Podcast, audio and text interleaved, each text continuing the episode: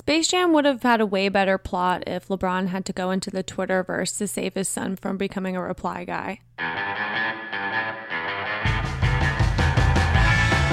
Welcome to Spinsters, a podcast where we wonder just how global the NBA actually is. I'm Haley O'Shaughnessy. And I'm Jordan Liggins. Jordan, the draft is less than a week away. It's crazy. Are you ready for Cade? I, I'm ready. And I think this year we have some people that came from the G League, college. It's like a whole mix. Um, but the talent is there. So I'm excited. I love the draft because I love to happy cry yes. and to reflect, like reflection cry. And then also when families are happy and cry, I. Mm-hmm. I'm hoping to make it at least like five minutes in this year. Last year, that was my goal. I did not reach it. I also love the fashion. You got to respect, you got to see what suit people are going to come with. You know, the lining inside the suit jackets. What what are the shoes going to be? It's it's always so fun. Subtle nods to like where they went to college. Yeah. Yeah. I love it. Yeah.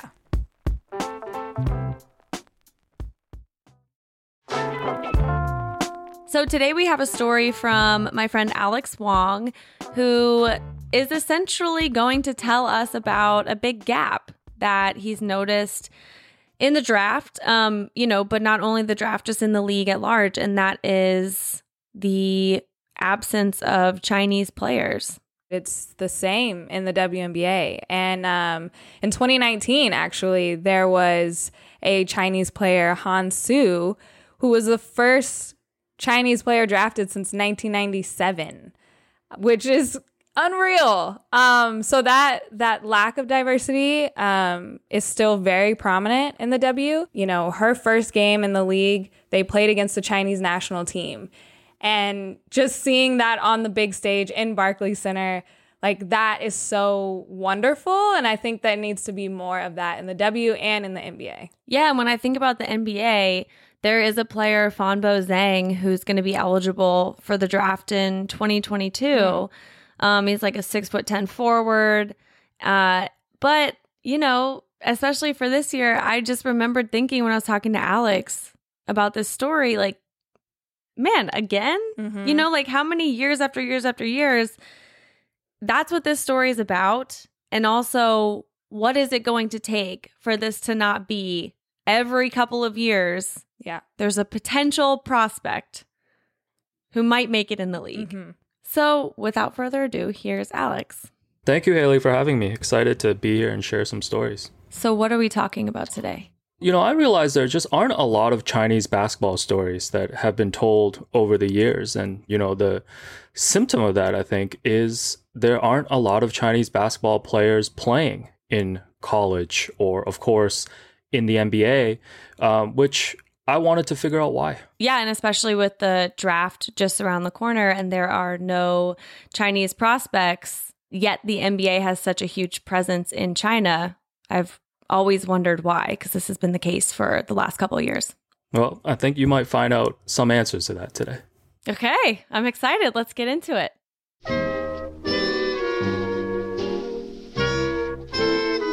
A good place to start is with the story of the Hong Wah Kues, a Chinese American barnstorming team who traveled across North America. It's 1939 in San Francisco's Chinatown. A World's Fair is happening on Treasure Island to celebrate the opening of the Golden Gate Bridge. Colorful pavilions, theaters, shops, and restaurants. Daring sideshow. Travelers from all over flocked in to see the spectacle. But if you were from Chinatown, just a few miles from the fair, it might as well be a world away. For Chinese Americans living there at the time, the idea of traveling outside of Chinatown was this foreign concept. Two big things factored into that. The Alien Land Law of 1913 prevented the Chinese from owning land, and the Immigration Exclusion Act of 1925 barred Chinese people from entering or leaving the country. Now, take a second to think about that. You're a Chinese American living in America, but you weren't welcomed, you weren't allowed to own land, you weren't allowed to enter or leave the country. All you could do was live your life in Chinatown. For recreation, Kids and adults in San Francisco's Chinatown gathered at a public playground where boys and girls played basketball in formal competitions and pickup games. It was known simply as the quote unquote Chinese playground. There's a whole legacy of sports and especially basketball in the Chinese community, really centered around Chinese playground. That's Ryan Yip. His dad and his uncle both played hoops at the Chinese playground when they were young men. My dad, uh, in addition to being a basketball player, actually was a singer. So he sang at Jade Palace, a small nightclub in San Francisco, Chinatown. So there was also almost a parallel culture in San Francisco, Chinatown. It was segregated, right? Chinese kids did not really venture out except to go to school. The Chinatown community mostly stuck to their own. For the Chinese people living there, like Ryan's father Chauncey, the rest of America was a foreign place. Thanks to this segregated way of living, you needed a reason to travel outside of Chinatown. And one of those reasons was basketball. My father, Chauncey Yip, and my uncle, Robert Lum, were members of the Hong Wah Kues, the first Chinese American professional basketball team that toured in 1939 and 1940. Back in those days, one of the most common reasons for a group of people to travel around the country was if you were a member of a barnstorming team. These were teams who would tour and play at different gyms across the country. When you think of traveling basketball teams, the Harlem Globetrotters come to mind first. The Globetrotters in striped trunks feature trigger quick ball handling and play a kind of game that might be called basketball bebop. But there are so many other teams who barnstormed across the country at the time. The New York Renaissance, the House of David, the Bearded Aces, the All American Redheads. All amazing names, by the way, every single one of them. But there wasn't a Chinese American barnstorming team. That is, until a San Francisco based white accountant named James W. Porter posted tryout posters for a traveling Chinese American basketball team. He put the posters up at the Chinese playground. The original six players selected to this team were all working class, second generation Chinese Americans in their early 20s who played basketball in high school and on Chinese club teams. They were Fred Gok, Fred Wong, Albert Lee, George Lee, and of course, Robert Lum and Chauncey Yip. The tallest person on the team, I think was George Lee, was 5'10 and a half. So they their their style was running. The Hong Wah Kues gave up a height advantage, but played with speed and shooting. Ryan's uncle, Robert Lum, was the star of the team. A lot of fast breaks, a lot of uh, expert precision dribbling, which which my uncle was was known for. It was uh, said that they won about 75% of the games, and and they beat most of them uh, just because they were so fast. So that was their style, um, and could be very innovative, even taken by today's standards. The schedule was approximately 80 games in 100 days. It ran from November to March, with games every night and two games on Sundays. The first season started in Chicago. The Hong Wah Kues traveled to South Dakota, Canada, played through the Pacific Northwest, and then back to California. They played against local teams made up of college and high school players, and they played other barnstorming teams. They didn't compete in arenas. Usually, the Hong Wah Kues played in high school gyms and community centers, but hundreds of people would show up to these games. You had to be pretty outgoing and brave uh, to go out and, and barnstorm outside of Chinatown. The name Hong Wah Kues translates directly to overseas Chinese, although they were marketed as quote unquote brave Chinese warriors. And actually, that was the uh, selling point. The accountant, uh, William Porter, that funded the team, that he wanted to exploit. He had them use their Chinese names on all the posters. He had them speak only Chinese on the court, communicating with each other. They could not speak English. So when they went out, it was all exotic. You know, these these foreigners that are coming to your town, you've never seen them. They're playing basketball. They endured being called racist terms uh, for Chinese people. The games were being promoted as if a bunch of Chinese basketball players were invading and attacking small towns across the country.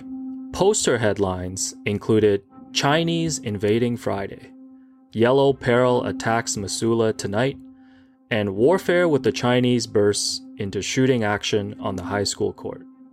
Newspaper articles would celebrate their style of play, but also refer to the Hong Wah Kues as little Orientals and pesky nuisances. Another referred to them as the boys from the land of chop suey.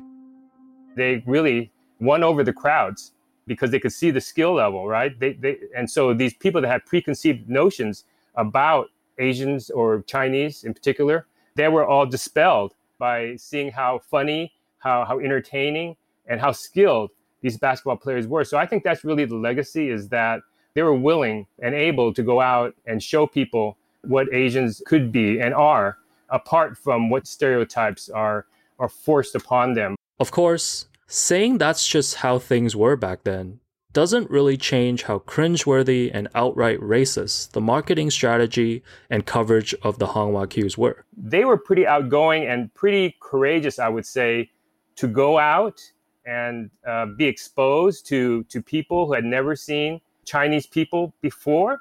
Uh, and their only exposure was this team. But at the same time, I think the Hong Wah Kue members really did look at this as an opportunity to finally travel outside of Chinatown, see America, and on top of it, you got paid to play a sport that they loved. The Hong Wah Kue's players were paid $250 a month, which translates into almost $5,000 a month today. A pretty nice sum of money to travel across North America and play basketball. And certainly more money than these guys were making in Chinatown. They were also greeted like heroes in towns where there were Chinese Americans living there.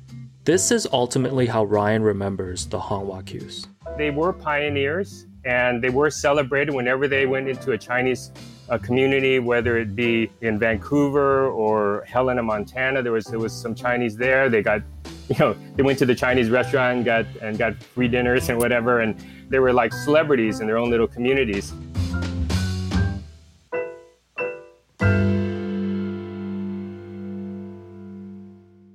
To be honest, I I can't tell how I feel about this so far. I can't tell if this is a happy story to me or a sad story. It's definitely one about exploitation. It's definitely one about getting to travel and see the country I I don't know how I feel about it right now. Yeah, I was kind of with you while working on this story, Haley. You know, I think the Hong Wah Kues, when you talk to Ryan and when you read more about them, they're always being celebrated. Like this is a triumph for a group of Chinese Americans who, at a time where they were living segregated in Chinatown, they got all these opportunities, all these doors opened up for them while they got to play basketball. But have we heard another Chinese basketball story from then until now? And, and why haven't we heard Chinese basketball stories on, on a more regular basis since? You know, we're 80 years removed from when the Hong Wah Kues are formed. And, you know, when you think about the posters and the newspaper headlines, a lot of those stereotypes when it comes to Chinese people, whether as people or as basketball players, all of that still exists today.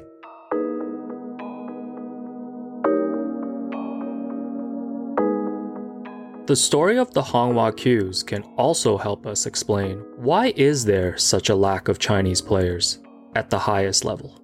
I'm Gilbert Guo. I'm from Connecticut. I'm a first generation uh, American. Uh, my parents are from China. Gilbert played basketball growing up and now coaches basketball. I started playing basketball when I was nine. Actually, I think I watched like a Taiwanese show with my family. Uh, it's called like the English translation was My MVP Valentine um, and that was actually something that kind of got me excited about the game. When you're a Chinese basketball player, in many places across North America, you just don't see people who look like you on the court. You know, I'm from Connecticut and there weren't a lot of other Asian basketball players. Um, you know, and even in high school, there were like none in, in my conference. I don't really recall anyone. When I was coaching, I remember there were times when I would come to an away gym and they would say, like, where's the coach? People don't expect players or coaches around here, at least, to be Asian. There is a trickle down effect to this lack of representation. If you don't have idols to look up to, it can discourage you from even thinking about playing the sport, or thinking that playing the sport and playing at the highest level is possible.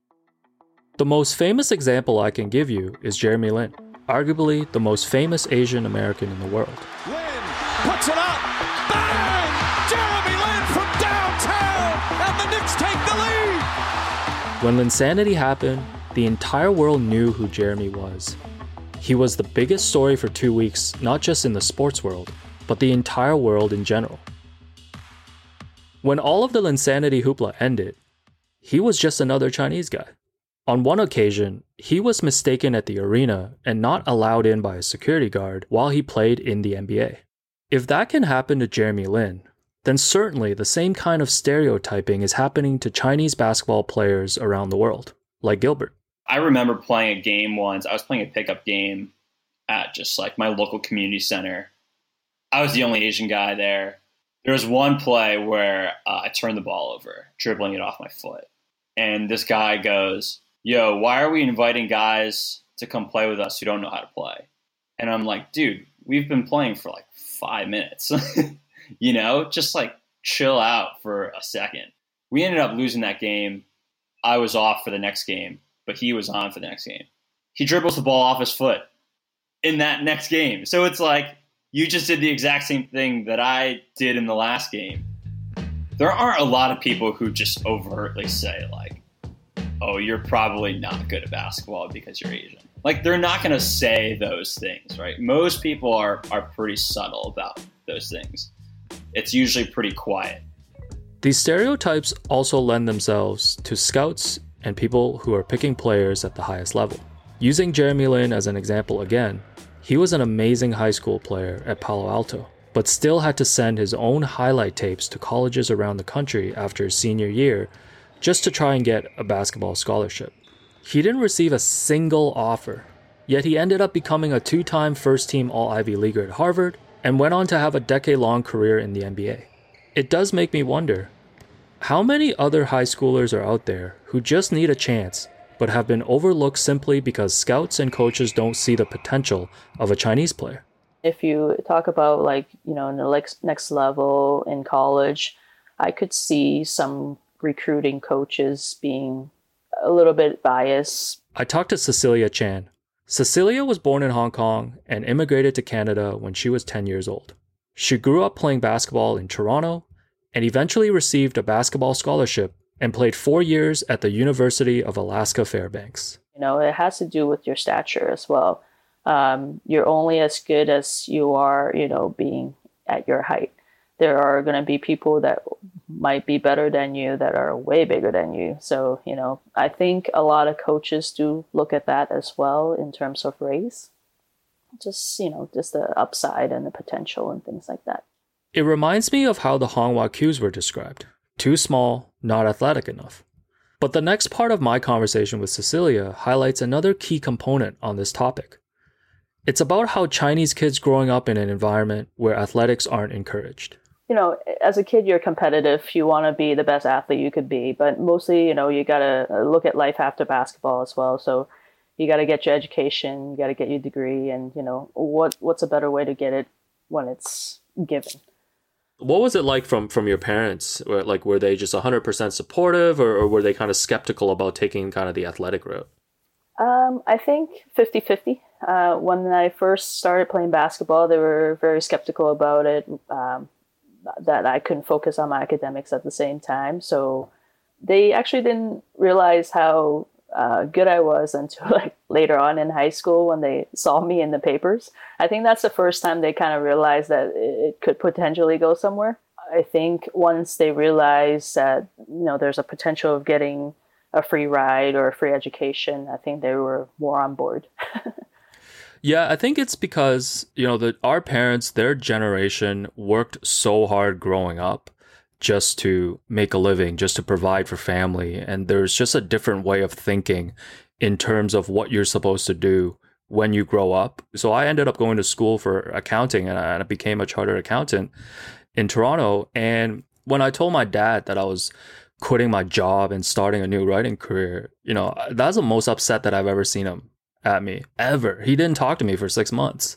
Like that's never happened. Like my dad and I had a very close relationship, and I remember he told me that I was throwing everything away. I think what hurt him is because from his perspective, he brought us to this country for these opportunities. They sacrifice everything. I obviously don't want to apply this to all Chinese parents, and that's the one thing I want to avoid too. Is like, let's not speak about all these experiences like they're all the same or they apply to all Chinese people that we're all monoliths. But I think you especially feel that when it's the immigrant experience because you know they've left a life behind and they just want to see you do well. So again, whether it's basketball, whether it's writing, whether it's pursuing these careers that that seem more risky, it's not that they don't think writing is something that's prestige or lucrative or playing sports. It's that they just don't have the point of references. How are you going to encourage your kids to go in those spaces? Oh, definitely. I think you know, uh, as a as an Asian parent, I think uh, academic is always the number one priority.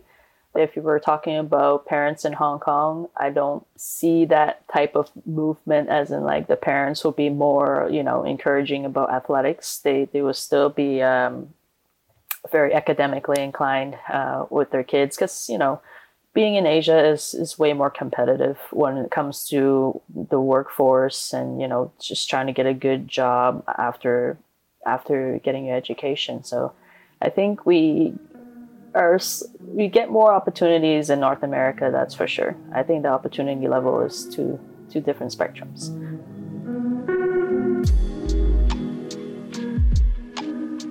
One of the things that was important to me is just to show that there are varying experiences for Chinese players. Because whereas Cecilia talked about how her parents didn't really become supportive until they saw it as a lucrative career opportunity, Gilbert's parents were, were very supportive, even though Gilbert didn't become an NBA player or, you know, an NBA coach, he's able to fulfill his his dream of becoming a player and now coaching in basketball. After the break, Yao Ming comes along and changes everything.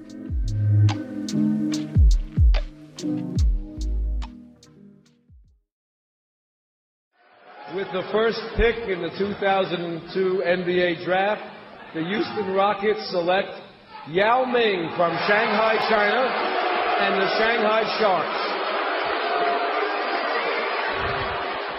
It's been almost two decades, and we've yet to see another prospect of Yao's caliber. Even though China has millions of die-hard basketball fans, they've got a pro basketball league, the CBA, and just a lot of people in the country interested in the sport. I'm in Shenzhen right now where the weather's pretty good, it's pretty warm, and we have outdoor basketball courts all throughout the city. There's there's a nine courts nearby where I, I go out. Bob Pierce was born in Portland, Oregon, and raised in Southern California. A longtime high school and college basketball coach in Orange County, Bob now lives in China, where he scouts for the Miami Heat and works with local high schools and universities as a basketball coach. Again, if you're not if you're not familiar with China or you're, not used to it, the idea that there'd be nine outdoor courts just full of people playing basketball you know, almost every evening, but I think to see it is just kind of amazing that there really are people who love love basketball. But broadly speaking, why aren't there more NBA valuable prospects coming out of China right now? I think the main reason is that good players are are put onto uh, CBA youth teams at a very young age. So they're they're handpicked out when they're very young. So, you know, 13, 14, 15 years old, they're already on this on these teams. So there's not a broad-based system of developing players. Basically, this means that players that might develop later in life or are undersized at a young age are simply overlooked the most promising players have already been handpicked for the Pro League. So the rest don't get the proper training during high school to ever close the skill gap. And sometimes by the time they're they're noticed, they're they're so far behind that they can't catch up. So that's one. The other one is that players don't have a lot of freedom to choose their own path. The path for a 14 year old prospect in North America versus a 14 year old prospect in China are very different. In North America, you would play on an AAU team, go to the best high school, and get recruited to play at a prestigious NCAA Division I school. You would spend all of your formative teenage years being developed and groomed as an NBA prospect. In China, if you're a 14 year old basketball prospect, that's not the case. They're out of sight. You know, you're living in a remote, you might be in Beijing or Guangzhou, but you're probably in a very remote part. You're living in a dorm you're practicing in a gym, no one sees you. You're not having contact with other people. And so it's very isolated. And although they play in tournaments, again, you're playing very few tournament games. So unlike a high school prospect at 14 who plays his high school season, He's playing AAU in the spring, in the summer, in the fall. He's seen by all kinds of people. Here, the, the young player is really not seen by anybody other than you know a handful of coaches on other teams. All of this leads to a lack of in-game experience against high-level competition. That Bob says is a huge reason why a lot of young Chinese basketball prospects are not developing into potential NBA prospects. Your chances of actually playing at that level are very, very limited. Uh, when I coached the, the, the under 18 national team, that they made it to the CBA at 19, 20, 21. And so they, they rarely played quality competition until they reach that age. And that's already the age that most players are in the NBA. If you're 14, you're not going to face quality competition until maybe you're 20. The life of a CBA prospect in China is not a glamorous one. From a young age, you're living in a sports school away from your family, practicing two to three times a day. Wear and tear on their bodies is an issue, and it's all to hopefully sign a CBA contract, which again isn't that attractive of an option for parents of that child. Which leads to the next question Why don't Chinese players just go to North America and go through the AAU and NCAA track to get to the NBA? Bob says it might have to do with the top down approach to the sport in China. For example, the national team has you know wonderful training facilities, they have the best coaching, lots of money is poured into that and it, trickles down slowly. So by the time you get to the, the development stages, there's very little of that. There isn't a, there isn't that program. Uh, I, I, would say China tends to who can win medals in the Olympics is probably the primary focus of almost all sports programs. So a high school basketball player is not going to win any medals. So there's not much attention focused on him the attention is focused on the senior national team and, and, and not even so much on the CBA, the professional league here. The focus on the national team. How can they promote basketball and promote, you know, winning in, in China? Not the other way around, where the team is saying, "How can I help this player develop?" Making it to the NBA simply isn't this end goal that is emphasized to basketball players in China from a very young age if you look, for example, at the history of, say, Wang Zhizhi or Yao Ming or any of these other players who have gone to the NBA, the biggest fear that you'll hear from the, the authorities on the teams or even in the, the basketball association is, well, what if he gets hurt and can't come back? What if he stays in the NBA and never returns? We need that player to come back and play for us. And one of the reasons, for example, that Yao Ming became an international icon and a huge star is that he played for the, the China national team and in the NBA. And it, it, he probably sacrificed, I mean, I, I, don't think he might say that, but probably the fact that he, he played so many minutes for both probably shortened his career. And yet it made him a huge, huge star around the world. But it came at a high cost. Bob is referring to the 2008 Olympics in Beijing. Yao had suffered a stress fracture in his foot in February of 2008 with the Houston Rockets and missed the playoffs just prior to the Olympics, but returned from injury to be part of the Chinese national team in Beijing. Yao carried the Chinese flag during the opening ceremony and hit the first basket of China's opening game against the US. Yao Ming for three. They made the quarterfinals and lost to Lithuania. Even though they didn't medal, having Yao represent the host country at the Olympics was massive, and Yao has spoken about it since with an immense sense of national pride. Here he is in a 2016 interview. It's almost like gateway for us to touch world. When you have a chance, when I have a chance to carry the flag of my country to walk, you know, to lead the entire sports delegation walking to stadium, that's just like a life dream become true. Yao returned to the Rockets after the Olympics and suffered a hairline fracture in his left foot in the 2009 playoffs. He played just five more regular season games the following season before he was forced to retire because of injuries at the age of 31. Yao has no regrets about coming back from injury early, and we can't definitively say playing at the Olympics ended his NBA career prematurely. But let's just put it this way if LeBron James was in the same situation, he would not risk an Olympic appearance if there was even a 1% chance it would shorten his NBA career. It baffles me that China's dedication to success in other sports hasn't transferred into basketball.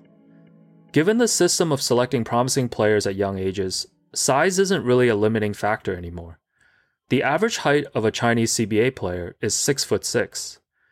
There's also no lack of passion for the game, given the NBA's massive and continuing popularity in China. So, in the eyes of Heat scout Bob Pierce, perhaps it has nothing to do with the athlete, but rather the sport itself. Basketball is, you know, very difficult skills like shooting and passing and dribbling, but it happens in the context of, you know, defenses out there and uh, bodies are moving and you have to adjust all of those things. And you can't just do a repetitive practice over and over and master something. China's success has come in individual oriented sports like diving, gymnastics, and table tennis, where kids can train individually and become all world athletes through repetition. Basketball, of course, is much more team oriented, and that kind of training is lacking in China right now. And, and there's not that rich undercurrent of, of, skill development that you have in the US. You also can't go out and, and get a skill trainer easily. It's happening. There are people who do that now. But the average young player doesn't have that opportunity to have somebody, hey, I'm pretty good. I want to go work on my my dribbling. I want to become a better shooter. Uh, you basically just play with your team and do that long, boring, repetitive practice. All of this leads to a much larger problem. The best players start to not enjoy basketball at all.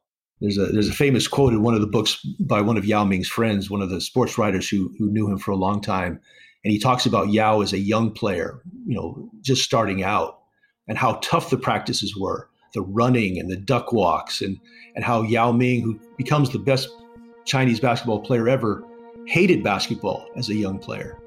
And and the, the idea in the US, for example, is we want kids to love basketball. You know, basketball should be fun. You should enjoy playing. You should want to go practice. And here's the best player ever in China who hated it as a young kid because it was was so hard and, and, and was not fun.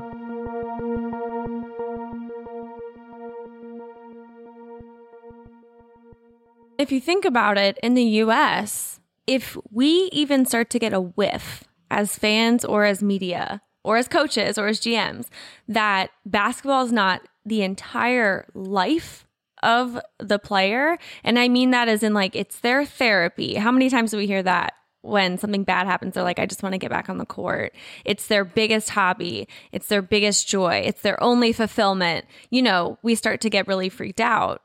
When you listen to Bob talk about what basketball is like in China to a lot of these young kids, it's it starts as a passion, but I feel like once they go through the system, you can kind of understand that all that some of that joy gets stripped away, right? It's so different because I feel like in America, a lot of these NBA players, their joy gets stripped because of the media coverage, because of the way that they're talked about. Um, like I think a really good example right now is Ben Simmons. Like a lot of people are asking, does Ben Simmons actually have that passion or desire to want to improve on his game and get better because everybody sees the potential in him? Uh, so that's kind of how the joy gets stripped away. I feel like in one way in America, and but then when you're thinking about in China, it's what is the end goal?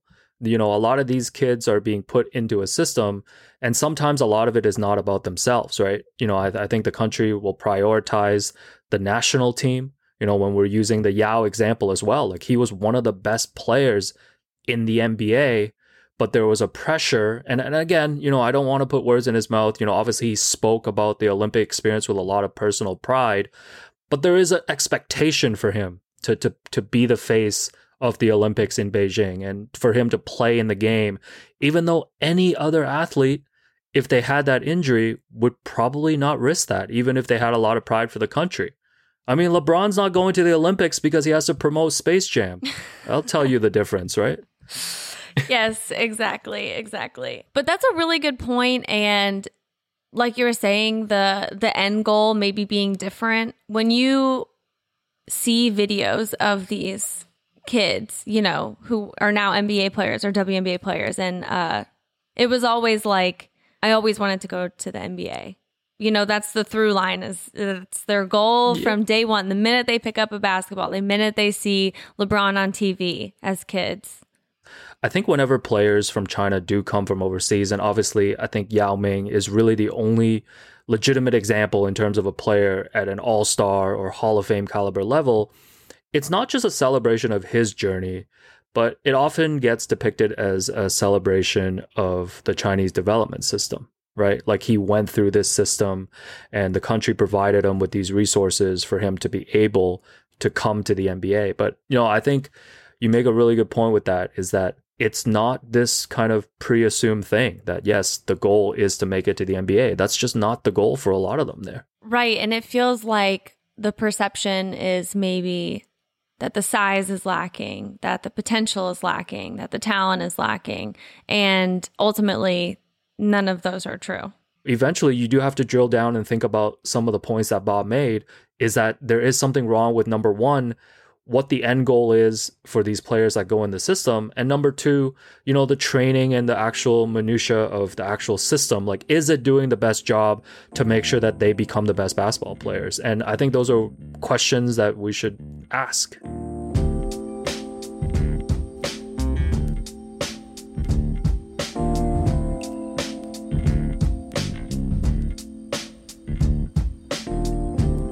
Before I let you go, Alex, I have to know one last thing, which is what happened to the Hong Wah Kues? Yeah, so to recap, the Hong Wah Kues were formed in 1939, but they actually only ended up lasting two years and disbanded in 1941. So what happened was that was the same year that Japan staged an attack on Pearl Harbor during World War II. And so this idea of a group of Asian basketball players invading your town just didn't really play well anymore. The mystique or the uh, attractiveness of having an Asian team in your town was dispelled. And also, uh, some of the guys were drafted. Some of the guys were drafted, and they all went their own ways. Uh, my dad worked in the shipyards, and they all just kind of trying to trying to make money and and kind of work through the the wartime. In 1996, sports broadcaster Rick Quan produced an Emmy award winning piece on the Kues called "The Brave Chinese Warriors." Ryan's research played an instrumental part in the documentary. And he's also played a huge role in general in creating visibility of the Hong Wah Kues and making sure their story doesn't go away. Ryan says his dad Chauncey and his uncle Robert, both original members of the Hong Wah Kues, were thrilled to see the documentary. They loved it. they loved the attention. Uh, yeah, these guys are, I wouldn't say they're hams, but my, my dad is definitely, you know, someone who likes to be, you know, he sings and, you know, love to be in the spotlights. But I think they really appreciate it. And that really was the most gratifying part of the whole experience for me was actually seeing getting them recognition. People in, in the bay area who, who were involved with basketball uh, you know they remember some of the old timers remember this basketball team and and and look look at them fondly. You know i've heard uh, from other people all over the nation they learned of the story and, and want to learn more. And there's several books and articles about them and the ba- and basketball history in general for asian americans. And so it's been very gratifying to to get the feedback from others and to uh, you know make sure their legacy is recorded in the history of Asian America.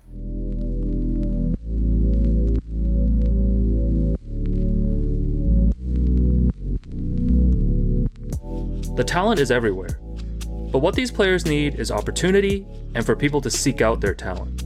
Because they're playing pickup basketball everywhere, waiting to be discovered, just like the Hong Wah Kues did in San Francisco's Chinatown.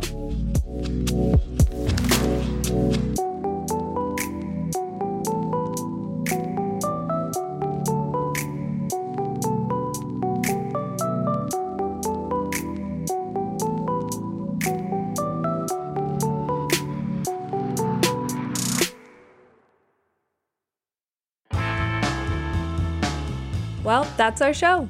You can find Alex Wong at Stephen underscore LeBron on Twitter or at StephenLeBron.com. But please leave us a voicemail. Tell us your thoughts, tell us your feelings at 502 874 4453 or send us an email at spinsters at bluewirepods.com to be featured on the show. This episode of Spinsters was written and reported by Alex Wong and hosted by Jordan Liggins and me. Our editor is Alex Ward, with production by Alex, Isabel Jocelyn, Harry Krinsky, and Jordan. Our production coordinator is Devin Shepard, and our executive producers are Peter Moses, John Yales, and me.